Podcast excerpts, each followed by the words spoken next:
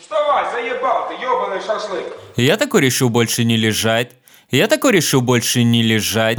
На правой стороне. Повернулся и сразу все стало на свои места.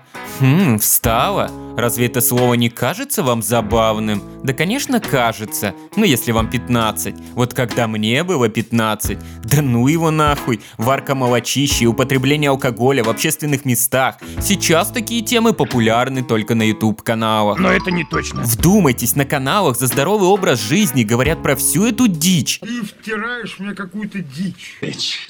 Парадокс? Именно так бы сказал Морган Фриман. Кстати, я тоже начал его недолюбливать после того интервью.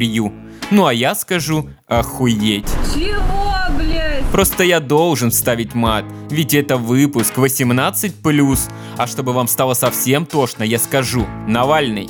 Ну или Путин. В общем, неважно, кто из этих марионеток у вас вызывает больший негатив.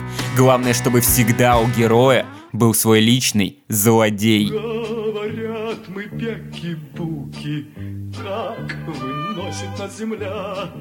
Дайте, что ли, карты в руки, погадать на короля.